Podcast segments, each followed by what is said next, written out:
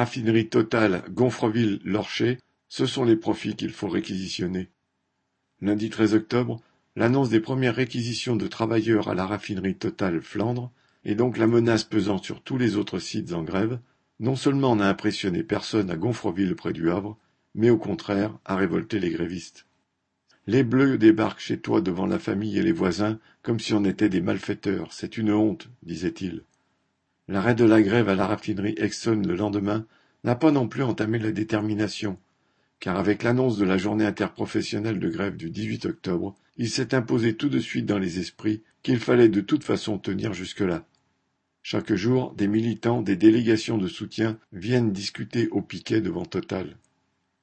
Les travailleurs de la CIM, la compagnie qui, entre autres, assure le transfert du pétrole brut du port jusqu'aux raffineries, ont aussi décidé ces derniers jours de ne pas approvisionner les raffineries en lutte.